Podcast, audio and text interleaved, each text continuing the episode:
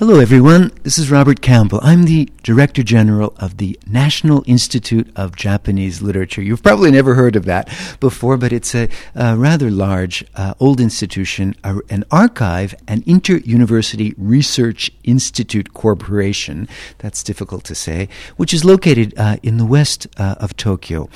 Our mission is to archive the whole legacy uh, of more than 1,300 years of Japanese uh, literary culture, bibliographically recording, but also photographing the whole actual uh, legacy. Each book, as it survives in all of its different places, in temples and shrines and libraries, museums all over Japan and abroad as well. Uh, this institute, established in the early 1970s, it's, we're almost 50 years old. And uh, we continue to uh, search throughout the world for old uh, Japanese books to record uh, and to photograph in order to share with everyone else. So, in case on top of your refrigerator or in one of your cupboards you have an old Japanese book, please uh, let us know who you are and where you are and how you gotten hold of, of such a, a rare item. Anyway, I want to start up a podcast in order to describe the things that we're doing the Institute itself has about 30 or, or 35 uh, faculty specialists in classical Japanese literature. Uh, we have dozens and dozens of students and uh, professors, institute researchers from all over the country, and it's also the major hub for international uh, students and scholars of the uh, traditional uh, legacy of Japanese uh, literature. So, what I'd like to do is open up some of the treasures that we have, some of the networks that we've been able to, to create over the decades, and see what sort of new discoveries that we, we can make from all of the things that we have. Um, there are over 25,000 titles of original texts here in the basement, right underneath where, where my office is right now, where I'm speaking. Uh, but also beyond that, we have more than 100 times as many digitized records of Japanese books themselves, which come in in hand rolled scrolls. They're uh, sometimes they're pasted uh, onto hanging scrolls. They can be books bound by uh, silk thread. There are, Japanese books come in all kinds of, of, of sizes and shapes and so forth. And it's our mission to document all of them and to study how they actually exist and how they were made, how they were distributed, received through the centuries, and how they're actually uh, survived survive to this day itself. So from there, I hope to be able to spin out uh, some interesting stories about Japanese language, about Japanese culture, the history here, things having to do maybe with food, uh, Japanese sports, uh, Japanese natural sciences, all of the things, the aspects of, of life and world that we associate with Japan uh, and which have their roots in literature. Japan, we could almost say, is made from literature. All of the images that we have of Japan as society and as a, and as a culture, most of them were inscribed in the 9th century or the 10th century or somewhere in the 15th century, and they've been sort of brushed up and embellished uh, often. And there's a whole uh, very, very rich oral uh, tradition here of uh, spoken literature and narrated literature as, as well. So, anyway, um, I hope that you be able to, to join us, tune in, uh, register, bookmark uh, this podcast, and look forward uh, to all of the discoveries that can be made here from NIJL. Uh, this enormous ship that seems to be uh, sailing, cruising across the ocean with tens and tens of thousands of uncovered stories and fables and tales uh, from many, many years uh, ago. Anyway, uh, I hope you'll join us on this cruise, and I hope that it's a, a long and safe and quiet one as well. Today, wandering around the Institute, I, I ran into a couple of my staff, my colleagues here. Um, one of them was Professor Kenichi Kansaku, who's a specialty in Edo period, pre early modern uh, Japanese literature, poetry especially. And he was looking at this fascinating polychrome, woodblock printed 18th century book of poems. Let's listen to what he has to say, first of all in Japanese. えー、関作さん、関作教授が、えー、ここにたまたま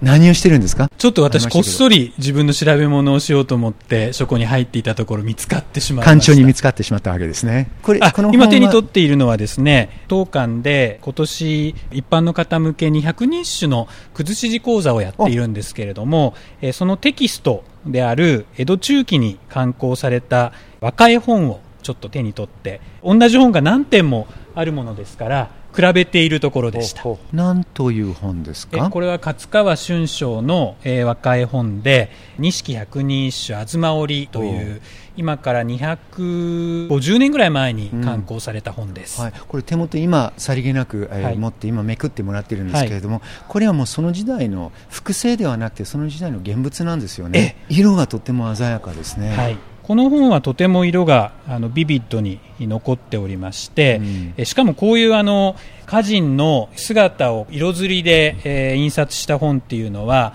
江戸の初期から出てるんですけれども基本的には着座と申しまして側対してですね座っている絵を描くのが、まあ、本来のこういった河川絵の絵本のあり方なんですがこの勝川春章はご存知の通りあの浮世絵師でして勝手にこう歌人たちを立たせてしまったんですね、うん、勝手にですね、はい、なんか紫式部と、はい、あの書いてあるんですけれども、はい、えー、なんか夜の月とあって、座ってこう水の外をこう眺めてるんじゃなくて、はい、すっと立ってるんですね。そうですね。ちょっと動的な感じがしますね。これ以前の百人種の絵本では事例はまあ一例だけあるんですけれどもあの非常に珍しい伝統的な土佐派や狩野派の絵師たちはやはり着座して座った絵を描くことが、うん。あの大事な要件だったんですが、まあ、浮世絵師たちにとってみればむしろ新しみを出したいということで、この浮世絵ということだから、はい、土佐派とかそういう、はい、まあ、御用絵師、はい、そういうこうすごくこう位の高い人たちのために絵を描いてる人たちと違って、結構まあ一般の人向けに、やっぱり絵を面白い絵を作るということで、バラエティーを一枚一枚ずっと見ていくと、ねね、姿勢仕草がすごくこうビビッドに見えるんですよね、やっぱりそれはこの本を求めて、まあ、200年前にこれ実際に手に取っていた江戸の人、はい、あるいはお土産に田舎に持っていく人たちは、うん、結構なんていうのかなこうそれまでにこういうものにアクセスができなかった人あるいはしなかった人たちも含まれていたのかな。どうでしょうね、はい、えー、けどおそらく斬新だっていうふうに受け止めたんじゃないかと思います、うんうん、はい、とてもこの本はコンディションが良くて小ざっぱりした古典籍、はい、あいいですね、はい、あのすごくあの綺麗な本だけど、はい、監作さんがこれを、えっと、何に実際に具体的に使うんですか？私はその河川の歌人たちがですねいつから立ち始めたのかっていうのをちょっと学問的にたどりたいと思って。天智天皇をはじめ、はい、えーと、みんなが、はい、えいつからこう座ることにくたびれてこう立ち上がったのかっていう、はい。はい、えー、それ自体結構面白そうだけどなんかそうですね。江戸中期に1700年代の半ばぐらいなんですが「立ち絵百人一首」っていうまた違う墨刷りの絵本が出ていまして、うん、そこで初めてどうも歌人たちは立つようなんですね。なんかこう立つように、ええ。なんてこうきっかけというか決定的瞬間は多分ないと思うけれど、ええ、なんでこうずっと何百年も、ずっと静かに、はい、あのお庭をね眺めたり月を眺めたりしてたのが、はい、すくっとこう立つっていうのは何が起きて、それはやはりですね、いかに座った状態で、えー、オーソドックスに書くかというのが彼ら絵師たちの大事な宿題だったわけですけれども、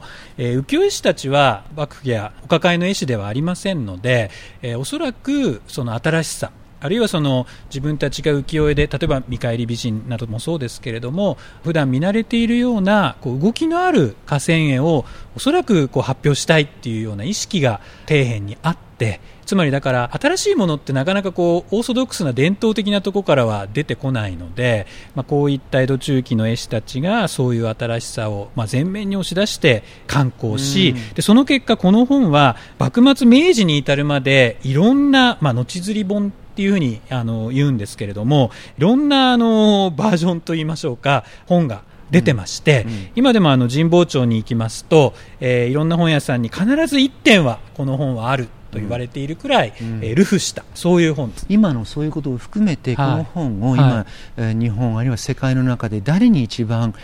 見てほしいですか？やっぱり若い子たちじゃないでしょうかね、学生に普段授業中になるべくこう自分の持っている本を持ってって触ってもらうようにしてるんですけれども結局こうデジタル時代になって、えー、いろんなものがバーチャルで楽に見られるようになればなるほどおそらくやっぱり本物の手触りとか、まあ、私たちが普段、まあ、キャンベル先生も江戸文学のあの研究者でいらっしゃるんですけれどもその手のひらの江戸というのを生に感じてほしい、うん、そのためにはやっぱり250年前の和紙の感触だとかその300年前の本の重さだとか、はい、えー、そういったものを意味なんか分かんなくていいと思うんですね、はい、墨がどういうふうに載ってるかとか。そうです、はい、はい、だから印刷の状態が。どこについてるかとか、はい。はい、そういうことをその本を通じて本物の力を感じ取ってもらう、うん、だそういう意味ではもちろん年配の方たちにもあの感じ取ってほしいんですけど、まあ、願わくば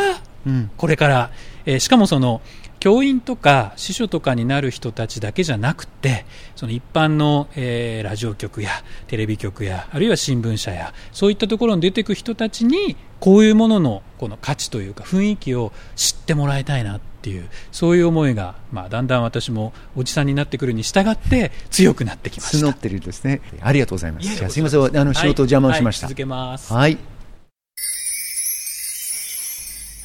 Kenichi was really absorbed in that book of his, wasn't he? It was a, a, beautiful text, and he wants to use it to show people how to read this old cursive script that most people in Japan these days can't really read. But I was glad to be able to look over his shoulder and to examine it closely and to see what he was really interested in about it. Boy, I, I never really imagined a researcher like him spending a lot of time thinking about the difference between sitting down and standing up and the differences and what has to occur in a society and in artistic sort of uh, environment for people who've been sitting down, portrayed as sitting down for centuries, to suddenly stand up. That's kind of a, a really interesting, rather surprising, unsettling uh, discovery today myself. Next time, uh, I want to move over into the gallery. We have this beautiful gallery uh, for displaying books and, and scrolls and all kinds of uh, the wonderful illuminated texts that we have here.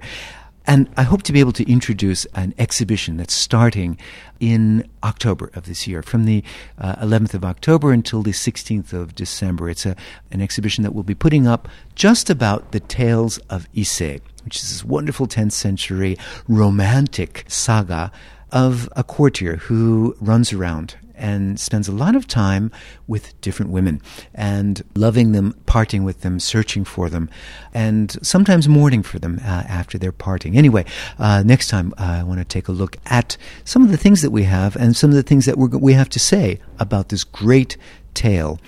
in the gallery together with uh, one or two of my staff. Look forward to that.